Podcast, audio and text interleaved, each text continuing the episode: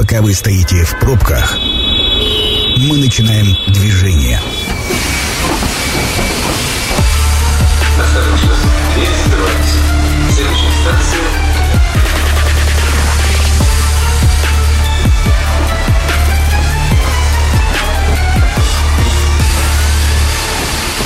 Метро. Главные темы Красноярска. Друзья, приветствую всех э, наших слушателей. Рад, что этот вечер и ближайшее время вы проведете вместе с нами. А тема у нас будет сегодня достаточно интересная. Я Александр Белов, а мы сегодня будем говорить про космос, развитие космических технологий в Красноярском крае. Я рад представить вам сегодняшнего гостя, руководителя космической миссии Рышикуб-1, а также э, заместителя руководителя лаборатории «Малые космические аппараты» Университета Решетнева Дмитрий Зуев. Я вас приветствую. Добрый день всем. А, вы знаете, мы, Дмитрий, вот э, не просто так вас пригласили. Пару дней назад э, мы стали свидетелями интересного явления. Сейчас подробнее расскажу. 31 января в небо Красноярска вечернее время на мгновение озарил яркий э, свет, горевшего в атмосфере метеора, и полет небесного тела был замечен как раз вот на, в разных районах города, и многие сняли, показали, в интернете это все прошло, естественно. Ну и, конечно, начнем мы вот с вопросов именно об этом явлении направлений, потому что многих это пугает, вся эта неизвестность, как, что, кого. Вот э, давайте начнем вообще с этого события. Что это было поподробнее, на ваш взгляд? Ну, это был так называемый болид. Это был не, не метеор даже? Никакой... А, это тут на самом деле есть тонкость. То есть это был метеор, но особо яркие метеоры называются болидами. А, вот так даже. Я, я вот, честно говоря, ну, метеорит мы все знаем по, по, в понятии в привычном. А чем тогда метеорит от метеора отличается? Смотрите, есть метеор, метеороид или метеорное тело, вот оно проще выговаривается. Uh-huh. Метеорное тело – это каменюга, которая летает в космосе. Когда она, ну, ну это случается... Физический что... камень, да? Да, прям да, вот? да, да, uh-huh. да. Ну, а там говорят астероиды, то есть метеорное тело – это то же самое, что астероид, только маленькое, там несколько uh-huh. метров в диаметре, 10, там 20, от 30 метров это уже считается астероидом. Вот, и когда такая каменюга начинает падать на Землю, да, так. в атмосфере, то есть, да, все, все знают, что это падающие звезды, ну, такое явление, то есть вы видите, как он сгорает в атмосфере, это метеор. Uh-huh.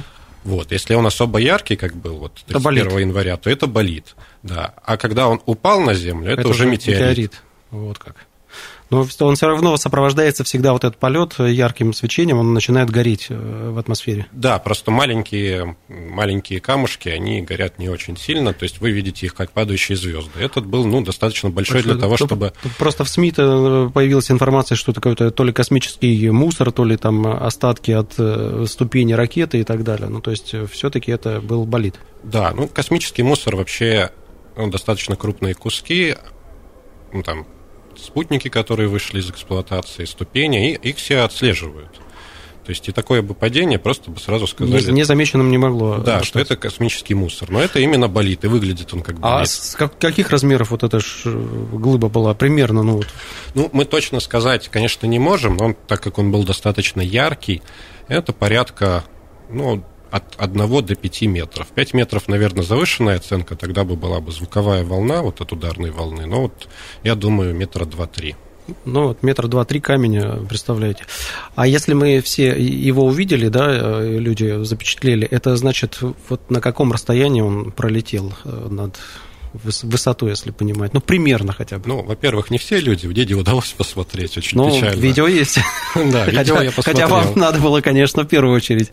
Но и, все-таки. Ну, вот эти вспышки, которые мы уже видим, они происходят порядка там 30-40 километрах высоты. То есть он начинает гореть э, там порядка ну, на высоте 80-100 километров, где уже начинается уже плотная атмосфера. Прям. Да, там граница космоса как раз проходит, так называемая линия Кармана. А все, что, все, что мы видим, это 30-40 километров уже. Да, это уже вот самая яркая вспышка. А вот э, цвет на что-то влияет? Вот там синий, зеленый или какие там цвета бывают? Э, тоже вот вопрос такой. Ну, там два момента нужно учесть, что есть сам метеорит, да, вот вы все, мы все видели фейерверки, они разным цветом, так. то есть это разные металлы горят, то есть это один момент, то есть э, метеориты бывают разного химического состава. И от этого зависит уже... Да, а еще плюс он летит в атмосфере, он э, ионизирует воздух, воздух начинает светиться, вот как в северных сияниях, он как раз светится кислород и азот, как раз зеленым цветом, ну, кислород зеленым, азот Ну, зеленым так- и фиолетовым. Такой не- не- непростой химический э, вот этот вот э, состав, который, да? Да. То есть они бывают другого цвета, сами метеориты, когда они сгорают. Вот э, вопрос такой, опасны ли вообще такие болиды, метеоры пролетающие? Но в первую очередь, ну, для Земли понятно, что наверняка опасны, потому что могут разрушительную какую-то с собой нести силу. А вот самолеты, например, взлетающие или садящиеся, или пролетающие, то это же тоже может отразиться? Или Ну, начнем с того, что вообще падение вот, метеора, болиды – это достаточно регулярное явление, то есть они постоянно происходят, э, просто обычно они либо слабенькие, ну, небольшие, метеорные тела входят в атмосферу, либо они где-то происходят над ненаселенной местностью, над океаном и так далее. И атмосфера фильтрует, то есть небольшие метеорные тела, они полностью сгорают в атмосфере, вот которые... Земля защищает все-таки? Да, атмосфера защищает Землю. Ну, если достаточно большая каменюга, то она может не до конца сгореть. И тогда какие-то кусочки уже падают, мы находим их как метеориты, но вот такого, что Ну вот не было, да, случаев э, столкновения с, с с самолетами, ну, это статистика, то есть надо еще попасть. Вот, поэтому столкна- про столкновение я никогда не слышал, даже смотрел, искал, но вот бывает, вот все мы помним, помним Челябинский Да, он долетел все-таки, и там Да, были некоторые разрушения. Там Да, стек- по-моему, там куски упали на, на завод, на корпус, плюс ударная Ну, волна стек- стекла стек- выбила. Стекла были выбиты точно, да, там была, и там достаточно крупно. А как все зависит от размера, да, еще раз, вот опасность, э, чем Да, больше, тем, да, тем опаснее. большие, просто проще, большие мете- метеорные тела, их проще найти. То есть проблема в том, что э, это же камни, они тусклые. То есть вот мы звезды видим далеко. Почему? Потому что звезда хорошо светится, она излучает огромное количество излучения, мы ее за несколько световых лет мы видим. А вот э, изучение Солнечной системы, далеких планет, поиск вот астероидов, это сложно, Это потому что ситуация. они только отражают солнечный свет и не так много его отражают.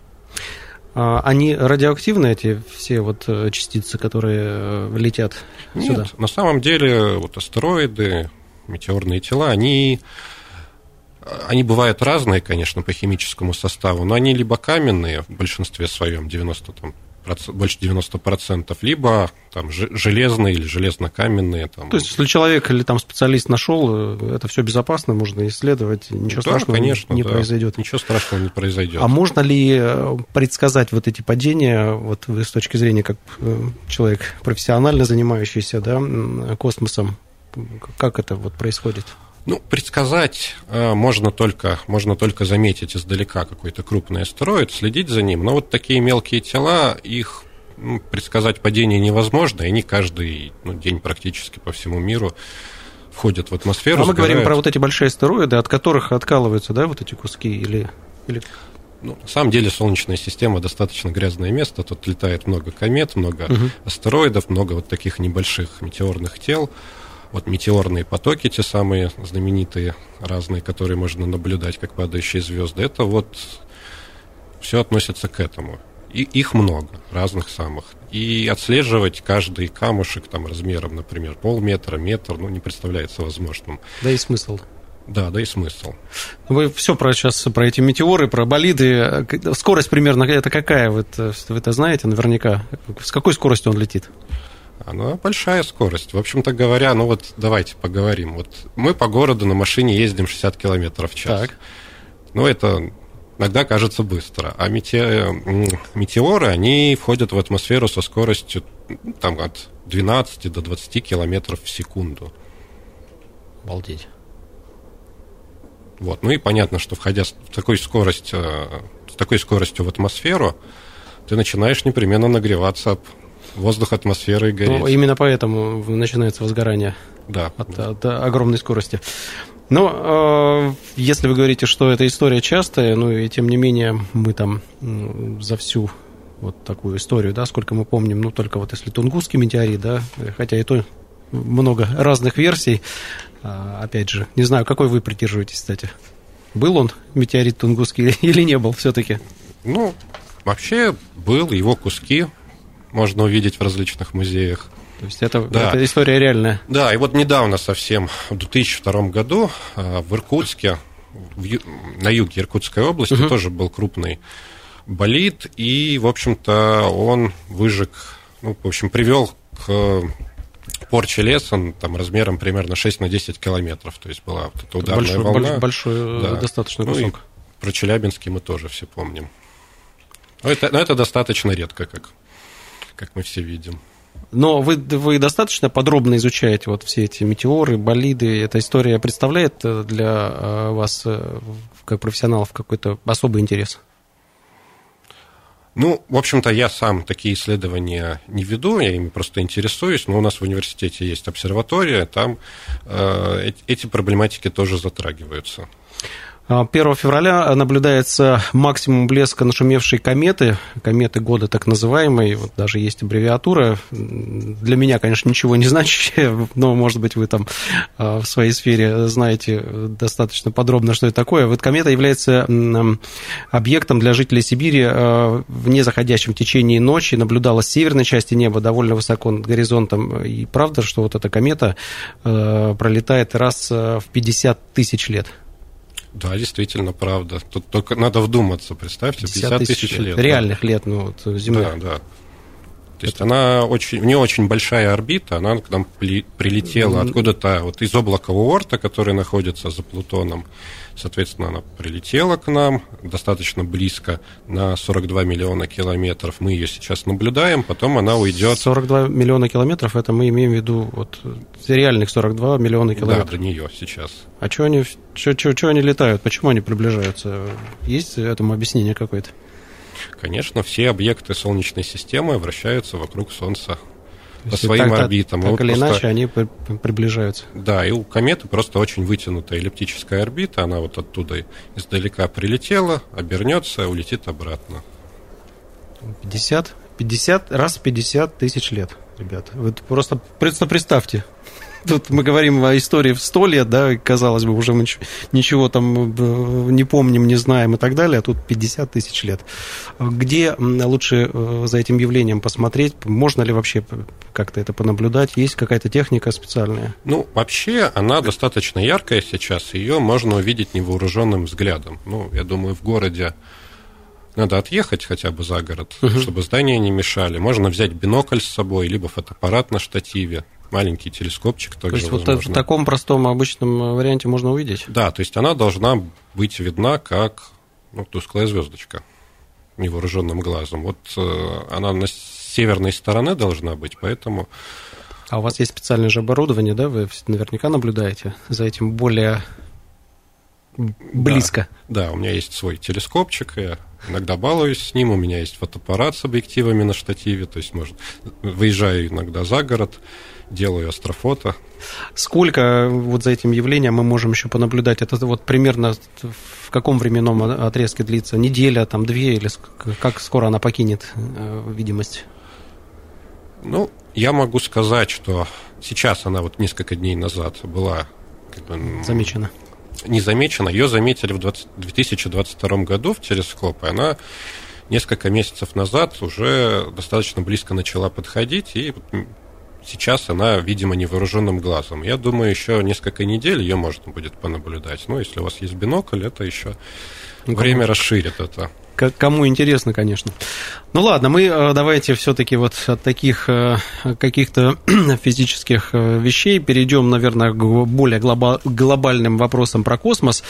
А, вообще, тема космоса, она такая достаточно для многих вот э, есть космос, да, мы в свое время там очень часто слышали, в советское время особенно тема космоса была популярна, сейчас э, менее популярна как-то, да. В глобальном смысле вот развитие космоса – это э, важная история? В глобальном смысле это крайне важная история, связанная с очень многими факторами. То есть вот существует такая точка зрения. Вот зачем лезть в космос, когда на Земле куча нерешенных проблем. Вот но, я, я также говорю. Но космос это инструмент, с помощью которого можно м, решать эти проблемы. Ну, давайте, чтобы мы вот в философию тут не углублялись, конкретные примеры есть, чем космос помогает э, обычной жизни людей на Земле? А Приведу несколько примеров. есть... А подождите, я вас сейчас прерву. Мы, знаете, сделаем, что мы сейчас уйдем на небольшую паузу, пусть слушатели дождутся, потому что это интересно, чтобы мы понимали, для чего нам нужен космос, почему мы развиваем космическую отрасль. Сейчас несколько буквально минут перерыва и вернемся. Это программа «Метро». Авторитетно о Красноярске.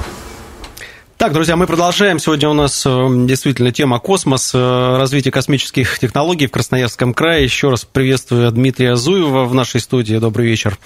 Добрый вечер. И э, для тех, кто остался у нас здесь вот в качестве слушателей, мы до перерыва, до перерыва задал, задан был такой вопрос. Вообще, насколько космическая отрасль нужна вообще, вот реально нужна? И мы хотим слышать конкретные примеры, для чего нам нужен изучение космоса. Так, ну давайте начнем а, с прикладных вещей.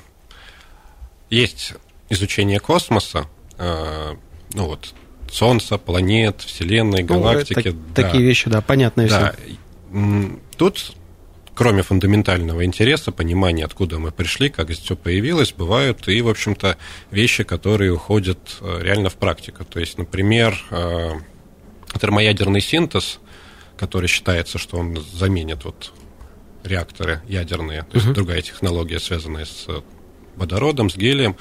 Астрономы обнаружили, что Солнце именно так работает, и на этой идее уже дальше построили.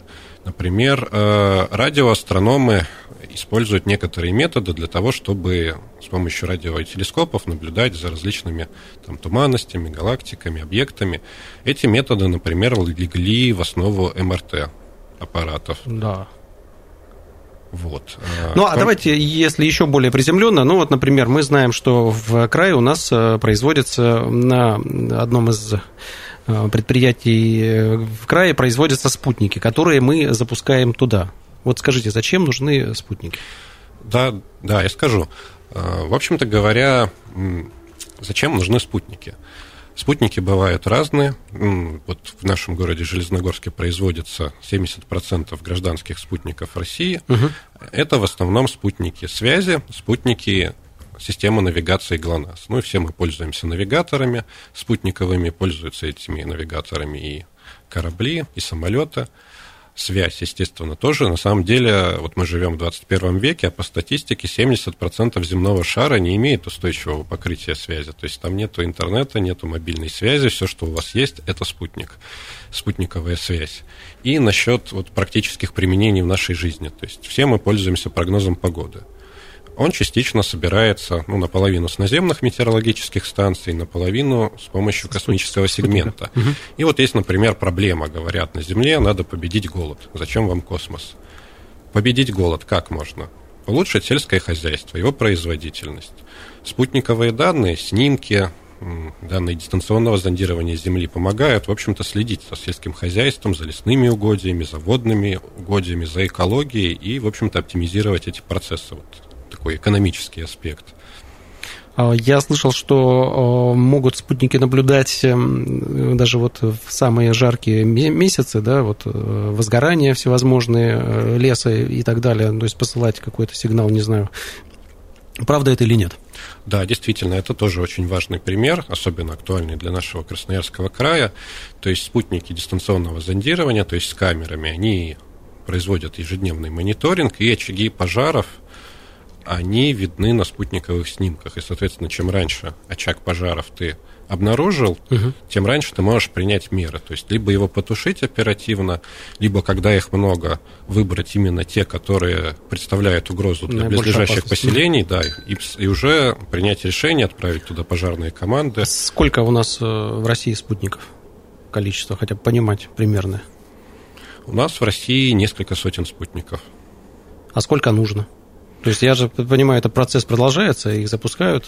Да, да, да. Ну, в общем-то, Роскосмос ставит задачу к 2030 году, чтобы в России была спутниковая группировка тысяча спутников, спутников связи. Опять же, в Железногорске планируется сделать группировку «Скиф», и вот в октябре был запуск первого спутника, демонстратора «Скиф-Д», который будет таким аналогом спутников Илона Маска, то есть широковещательный интернет для России. То есть это уже другой уровень будет абсолютно? Да, то есть будет много спутников, которые позволят покрыть всю нашу страну связью даже в отдаленных регионах, сервисами интернета вещей, а, данными спутникового зондирования Земли и, в общем, таким образом дать экономический рывок.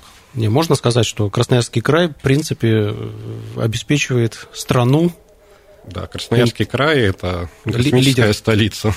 Э, обеспечивает страну связью, интернетом, всевозможной информацией, которая нужна для... Спутниковой навигации в том числе, да. Просто, да, вот наша же э, спутниковая система, вот ГЛОНАСС, она же не так давно запустилась, да, э, а хотя была разработана это давным-давно, у нас мы пользовались иностранными системами, это вот с чем связано? Ну, в общем-то, Систему ГЛОНАСС на самом деле развернули еще в 90-е годы, ну, там в 90-х. И там были определенные события, да, были определенные трудности, но потом ее там, в десятых годах уже развернули полностью на полную мощность, модернизировали. Сейчас она прекрасно работает. Мы все и пользуемся, даже в айфонах э, чипы э, используют в том числе ГЛОНАСС. А, а чем отличается, ну, такой вопрос прям, э, любительский ГЛОНАСС круче, чем GPS, например? Да, круче. Серьезно? Да, сейчас я скажу, почему круче. Потому что GPS, э, он, в общем-то, очень плохо работает в северных широтах. Его не проектировали на это. Mm. Вот. А ГЛОНАСС, ну... Он уже чуть То есть мы знаем нашу специфику, мы очень сильно на севере находимся, и ГЛОНАСС, он работает в очень высоких широтах. То есть специально под это орбиты были выбраны соответствующие, чтобы вот сев морпуть мы могли обеспечить навигацией, ну, а это же тоже работа специалистов, это же нужно это, все просчитать, это, да, все понимать. Да, это очень огромная работа специалистов, я не знаю, тысяч, наверное, десятков тысяч, потому что одни специалисты делают спутники в Железногорске, другие специалисты разрабатывают технологии, которые идут в спутниковые сегменты и учат специалистов молодых, как, например, у нас в университете, специалисты, которые на Земле обслуживают, управляют, специалисты, которые делают вот эти наземные приемники, которыми мы пользуемся. Правильно я понимаю, что запустили спутник, спутник, а на Земле здесь его тоже нужно обслуживать, принимает все сигналы. Это тоже у нас находится в Красноярске? Да, то есть э, у информационных спутниковых систем, именно так называется вот наша ну, То есть должна быть база на Земле? края, да. А, там есть база, там есть центр управления полетами. Угу. То есть там на въезде в Железногорск можно эти все тарелки увидеть. У нас в университете есть свой ну, так, конечно, не, не такой масштабный, но свой центр управления полетами, через который мы связываемся с нашим университетским спутником. У вас тоже есть свой спутник? Да. Слушайте, а вы же еще и автор-разработчик э, космического аппарата спутника. Вот расскажите подробнее, что это за аппарат, для чего он нужен. Просто это тоже интересно. Мы в самом начале говорили. И э, как вы вот дошли до того, чтобы разработать именно этот аппарат? Для чего? Да, у нас есть аппарат, который называется Решукуп-1. Мы его запустили вот 9 августа 2022 года. Скоро угу. будет через несколько дней, полгода, как он на орбите. Вы его отправили э, в том году? В том так. году, да. То есть зачем он нужен? То есть первичная цель, э, в общем-то, ну, нет лучше обучения специалистов, чем практика. И мы его запускали с двумя целями. Первое – это образовательные цели, uh-huh. то есть учить наших студентов, привлекать, профориентировать школьников Красноярского края. И ставились еще научные задачи, то есть э, собирать данные об космическом пространстве, э, испытывать э, новые космические процессора, но он что из себя представляет? Это тот же самый спутник или это уже другого назначения аппарат? Ну, это аппарат, он небольшой, он размером 34 на 10 на 10 сантиметров, его можно подержать в руках, он весит несколько килограмм. По вот. сути дела, это компьютер, да, какой-то определенный? Да, так, назыв... так, так называемый спутник-прибор. То есть он содержит в себе много различных электронных систем, то есть бортовой компьютер, приемы передатчик, полезная нагрузка, то есть платы с датчиками, компьютер, который их опрашивает, камера, которая позволяет снимать земную поверхность то есть сейчас у вас уже полноценная связь с этим аппаратом, который в, в космосе. А что уже успели собрать, э, какую информацию и насколько вот вы оцениваете работу э, своего аппарата? Мы, в общем, полностью держим с ним связь почти с самого запуска. Мы собираем данные о магнитном поле Земли, о температурных режимах спутника, о том, насколько его электроника э, чувствительна к радиации, которой в космосе очень много, снимаем земную поверхность, соответственно, проводим учебные занятия с нашими студентами, со школьниками Красноярского края, то есть учим их управлять спутником, обрабатывать данные, которые мы получаем, делать снимки и понимать, что на них а находится. в каких высотах он находится? Он так, там же, где и спутники, или определенная высота тоже нужна для, для такого именно аппарата? Он на так называемой низкой околоземной орбите. Это всего, ну, вот так подумать, 500 километров. Всего? всего да, 500, 500 километров. километров. Ну, примерно как до Саяногорска доехать, там, да. не доезжая. Да, только проблема в том, что надо доехать вверх. Слушайте, а вот этот процесс запуска, мне интересно, э, ну, например, ваш аппарат, вы сказали, да, он небольшой, это мини-компьютер, там определенный, а вот спутник, это же какая-то, не знаю, там со всякими лапками, вот это вот, э, типа тарелки или со, со всякими антеннами. Как вообще происходит э, запуск? Вот интересно просто, как с завода вывозят, не знаю, эту махину. Вот, ну, спутники такой, знаете, усредненный размер, будем считать, что это порядка тонн, да, там может быть 100 килограмм, может быть 900, может угу. быть 2 тонны. Ну, не сильно. Да, размером большой. Там, с автомобиль, например. Угу. Вот, такой спутник изготовили, протестировали, потрясли его на специальном оборудовании, чтобы он точно выжил полет на ракете. Потом его в специальных контейнерах, которые поддерживают обычно температурный режим, влажность, везут на космодром, ну, вывозят вот этот контейнер на аэродром самолетом, борт, спецбортом грузовым везут на космодром, там уже его ставят на ракету, и обычно сейчас спутники запускаются не одни, то есть вот наш спутник летел с большим спутником, который Россия произвела для Ирана, спутник дистанционного зондирования Земли, и еще было чуть больше десятка таких же университетских спутников в, в рамках программы. Вот есть программа «Дежурный по планете», которая вот такую цель ставит вовлекать школьников с помощью университетских спутников, привлекать их к космической деятельности.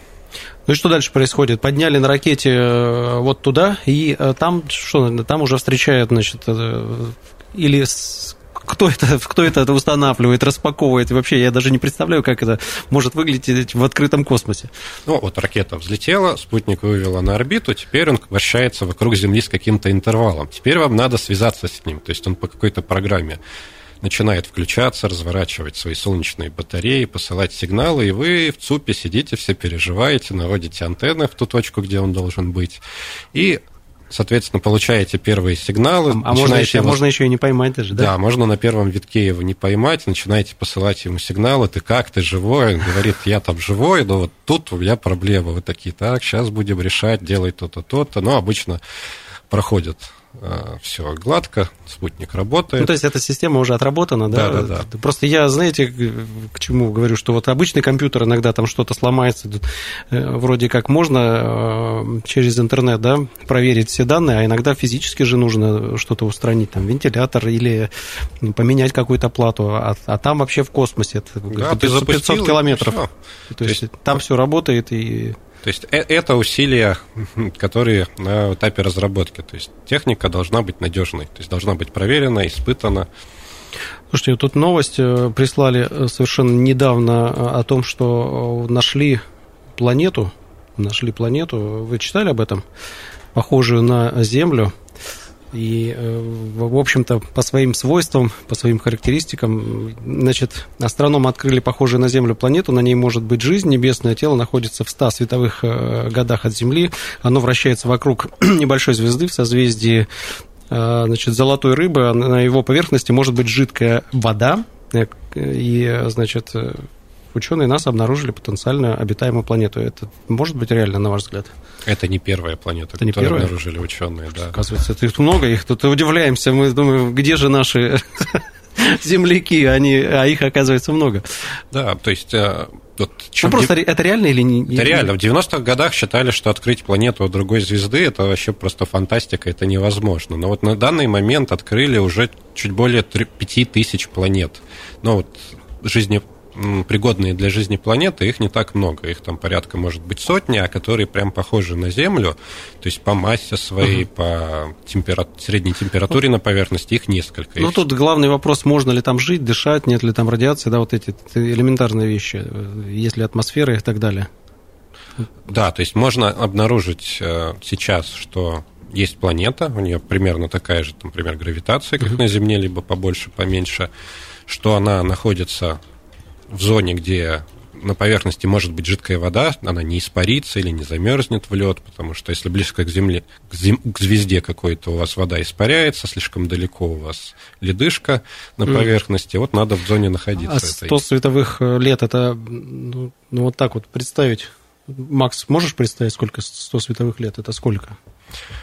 Это крайне скажите, много. в километрах. Да, я, я даже не буду говорить в километрах, потому что это нереальная цифра. Я скажу, что скорость света 300 тысяч километров в секунду, и вам надо так лететь 100 лет такой скоростью, чтобы добраться до туда. Ребята, далековато. Далековато. Далековато, так что э, оставим эту тему для будущих поколений, пусть изучают.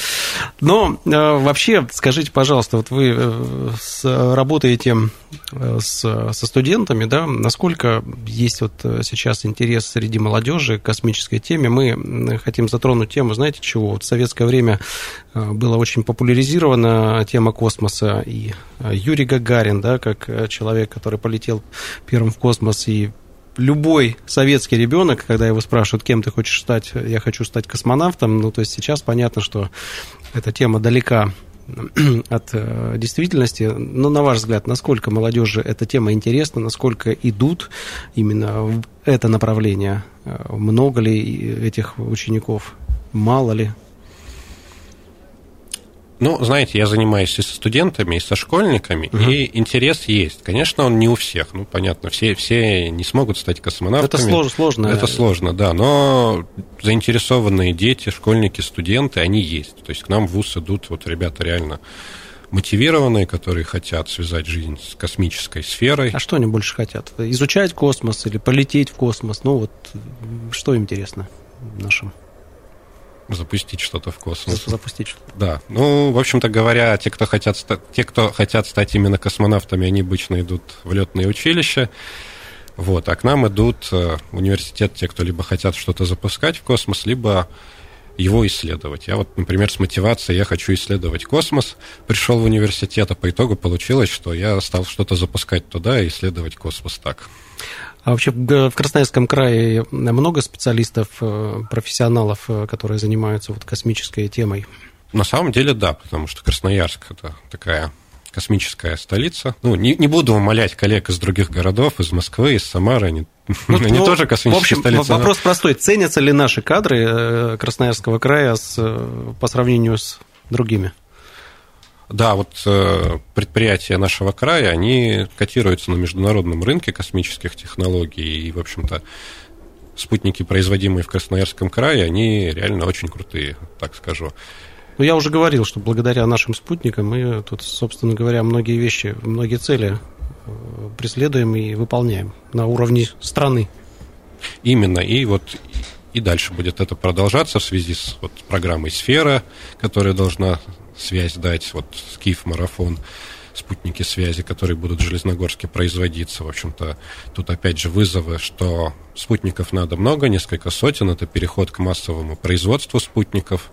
Но это большие перспективы. Это большие перспективы, но и большие вызовы. Соответственно, предприятие информационные спутниковые системы, оно, в общем-то, а, сейчас готовится к этому большому технологическому прорыву. Мы, как университет, готовимся учить специалистов для технологического прорыва и дальнейшего его использования. Но здесь помимо технологических перспектив, да, развития технологических э, всех этих э, вещей, э, это же еще и работники, это же еще и деньги, контракты с государством, это же тоже немаловажно для развития региона. Да, конечно, это очень важный вопрос. Ну и, э, наверное, еще один вопрос, э, который я хочу вам задать. Все-таки вы считаете, э, популяризировать тему космоса надо или нет? Или вот в нынешней ситуации, ну, кто хочет, пошел там учиться, кто не хочет.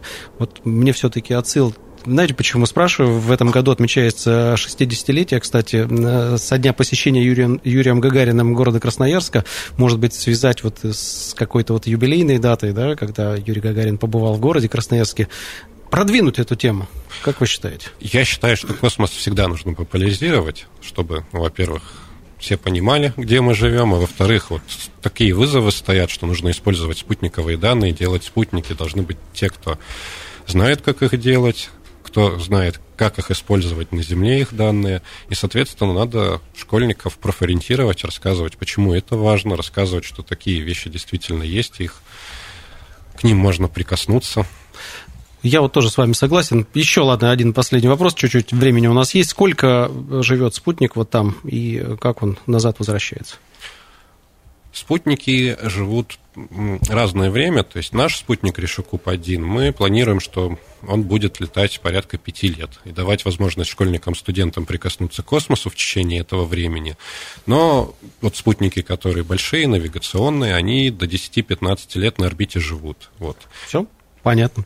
Я благодарю нашего сегодняшнего гостя. Это заместитель руководителя лаборатории «Малые космические аппараты» Университета Решетнева Дмитрий Зуев. Напомню нашим слушателям, что программа «Метро» очень скоро будет доступна на сайте 102 и 8.fm, эм. причем не только для прослушивания, но и для прочтения. А я благодарю нашего гостя, всех наших слушателей за интереснейшую беседу. Спасибо нашему гостю. Я Александр Белов. Всем пока.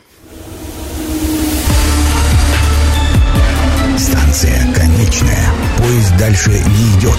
Просьба освободить вагоны.